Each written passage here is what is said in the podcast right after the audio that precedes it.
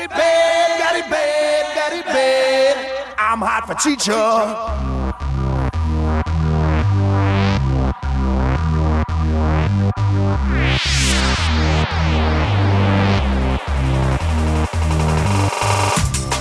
We thought we were done. We thought we were finished. We thought we would never talk about a movie minute by minute again. But we were wrong. Join us as we get to know the cast next door. Hello, and welcome to The Cast Next Door, where we love your mother's cookies.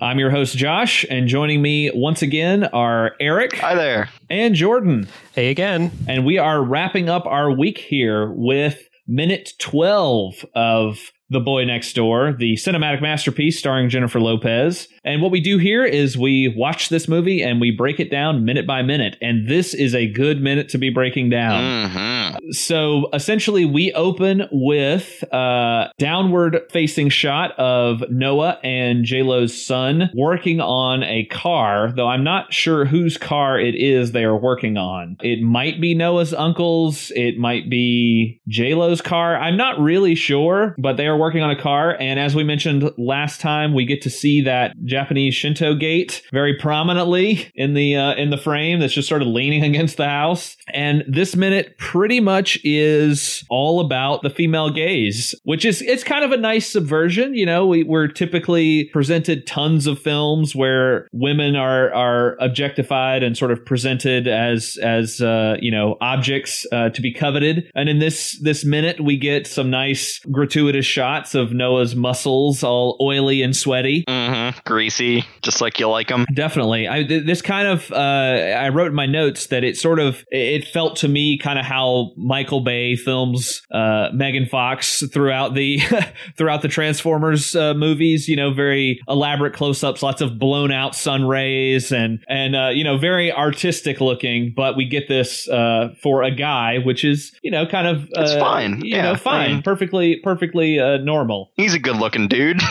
yeah, I mean, and we also get uh, kind of importantly the the the setup that Noah seems to know a little bit about cars, which may or may not come into play a little later. Spoilers. Yeah, um, but yeah, essentially this minute is J Lo's character watching him. The watchful gaze of J Lo. Is this the same room that she watched him from like the last minute? Because like, is it like two parts? Like her bed's on one side and her desk, and then like our work. Because it's base, it's on the second floor, and it's like it has to be like, and if it's not the same room, it has to be ex- like right next to it because it's practically the same view. She's just looking slightly down and to the right instead of just down and into that window. hmm. I'm trying to look at the room because unless the bed's on the complete other side of the room, I don't know if this room has enough space in it for everything that we saw last time. There's no geography that makes any sense. Like, unless they've got those Shinto gates just spread all throughout the outside of the house, I don't think that what we're seeing is correct here. so yeah, we we basically just have her peeping on this dude, and right at the end of our minute, he basically looks up and catches her, and she gives this sort of self-satisfied smirk. Caught peeking.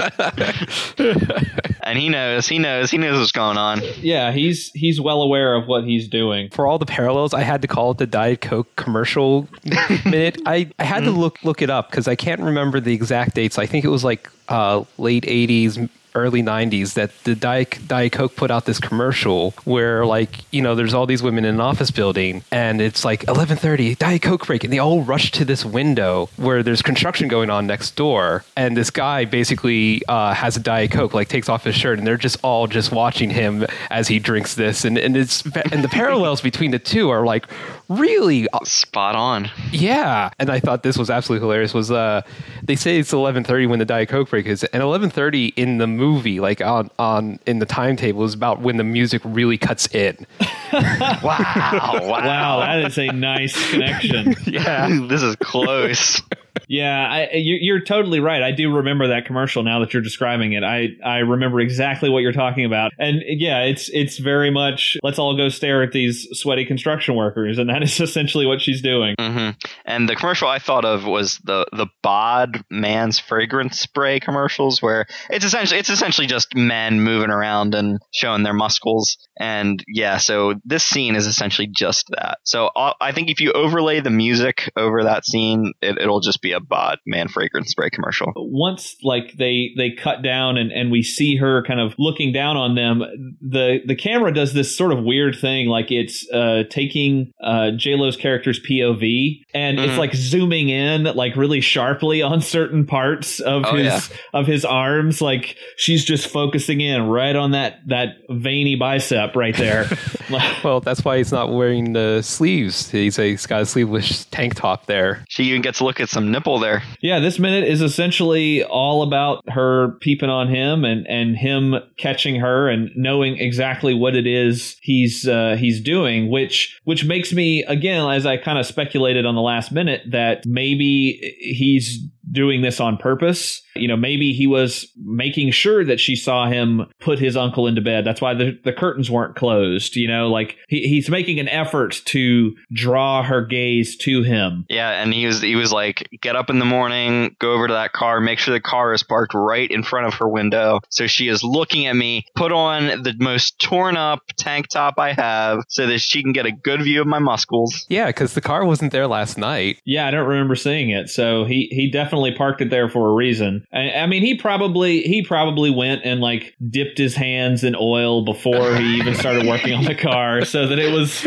just super greasy and ready to go. And we do um, we do kind of get a little bit of also a little bit of foreshadowing because as that as the scene sort of starts, we get the pan down from uh, the the four uh, open windows at the top of the house that she can look directly into, um, which does kind of you know light spoiler play into the movie a little bit later on but it, it it definitely is like setting up it's trying i guess to set up the geography of this house and sort of where it is. Still don't know if they do a good job of really explaining where everything is in this world. No, yeah, the geography is not very clearly conveyed. sometimes it seems like the houses are a little bit farther apart. Then sometimes it seems like they're much closer together. Um like like in the previous minute when she's looking across the the way into the other window like it seems like there's a, a farther distance than it does when she's looking out at them on the working on the car like it seems like they're much closer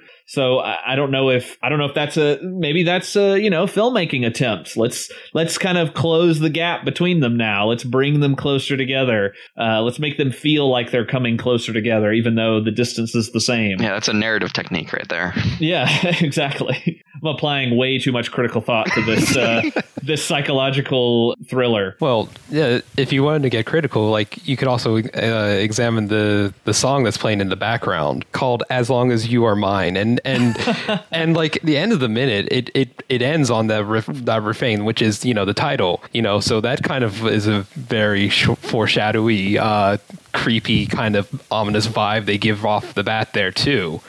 It's a, very ominous kind of thing to have in the background. Yeah, definitely. I mean, the lyrics sort of fit and and it's kind of an interesting uh an interesting thing because as you were saying that last like sort of refrain as long as you're mine it you know are we supposed to know just from that that it's it's referring to sort of his thoughts about her? Or is it you know maybe her kind of like oh my my thoughts are shifting about him. And uh, you know it's kind of a sort of up in the air about who exactly they are they th- these thoughts are referring to like who's thinking that about the other. But uh but yeah so this was a this was a pretty pivotal minute. I think you know our minutes overall that we that we've covered have kind of built up their relationship you know and they've they've kind of gone from just barely knowing each other to her trusting him to her kind of thinking that he's a sweet guy to her like objectifying him. it's like they're getting closer and closer. So the movie wastes no time in bringing them together uh, as quickly as it can. Yeah, six minutes about. yeah, pretty much. So yeah, is there, is there anything else that you guys want to discuss about this minute uh, specifically? Um, I think we covered most of it. So now, since this is uh, kind of the end of our time together, let's sort of just generally talk about our feelings uh, about the movie uh, as a whole. What you sort of think about it, just general thoughts. Nothing too spoilery, so we don't ruin uh, later minutes or minutes that have already happened. But yeah, let's just get a general idea of how everybody um, feels about the film. Yeah, so I started watching this uh, last Saturday night, so about a week ago, and uh, I was amazed when I was watching this how quickly it just unloads all the information, all the backstory you need, and just goes right into it from the third or fourth minute. You're you're plopped into this situation. And just the relationship between Claire and Noah is kind of funny throughout it, how it just forms and then falls apart so quickly after having sex. So yeah, it's pretty great. One can almost make a joke about relationships in general off that. Yeah. uh, and uh, Jordan, what about you? I know you said you haven't finished it yet, but you're close. I'm about halfway through, and it's it's true. It's like you know they they really just set up things and go fast and and there's there's hardly any like pauses or breaks for anything. And i'm actually kind of looking forward to seeing how it'll go. Like i know of general what's supposed to happen but just getting there is going to it seems like is going to be a hilarious ride. Oh yeah. It's a psychological torture thriller. Well i watched this pretty much right before we we recorded these uh, like the day before we started recording our episodes. And you guys are right. I mean it, it pretty much launches you into the story immediately without really giving you a chance to figure out the world. You are immediately info dumped all of this this backstory that you sort of have to just roll with. And without getting too into uh, stuff that's already been covered, I mean, I, I was kind of disappointed. I didn't expect much from this movie, but I was still kind of disappointed at how they make J Lo's character kind of a a strong, you know, independent person at the beginning, and then they sort of just drop it when the story needs them to and makes her sort of this helpless victim. Yeah, she she's being victimized and she has no recourse to call the cops or fight against it in any way. Really. Uh, yeah, there there are multiple moments where she could, you know, basically turn this guy in, and you know, and throughout the film, and and this will again be covered in, in more detail later. But uh, you know, there's no there's no real consequences for his actions, um, and so it's kind of the movie sort of loses track of uh, reality, I guess, about halfway through, and it becomes this this crazy uh, this crazy sort of fever dream. The movie essentially throws up his hands and says, "Well, we might as well just go all out here." Yeah, there, there was there are moments like where you know the movie itself is technically it's a it's a technically well made movie. It's fine. Mm-hmm. It's not going to win any awards. There's no you know specific things that really stand out, but it doesn't look terrible. It doesn't sound terrible. You know, you can focus on on the actual story and the actors, which is not necessarily a benefit because some of the acting is pretty atrocious and the story is not great. Uh, I feel like the story sort of, as I was telling you guys before we started recording, sort of slips into cliches that movies that came out 10 years ago were making fun of. And I feel like I, think that there's potentially a better movie here somewhere. You know, the, the story is not original necessarily and it's not particularly riveting, but I feel like there could be something there. Maybe if it was, you know, a better writer or maybe a better director, you know, maybe even a better uh, lead actor and actress that could, uh, you know, sort of do something a little bit more with the material. But as is, it's just kind of a cliched sort of thing that I guess I sort of expected when I hit play. So, uh, like, I was I was researching this a little bit. This is a rated R movie. Like,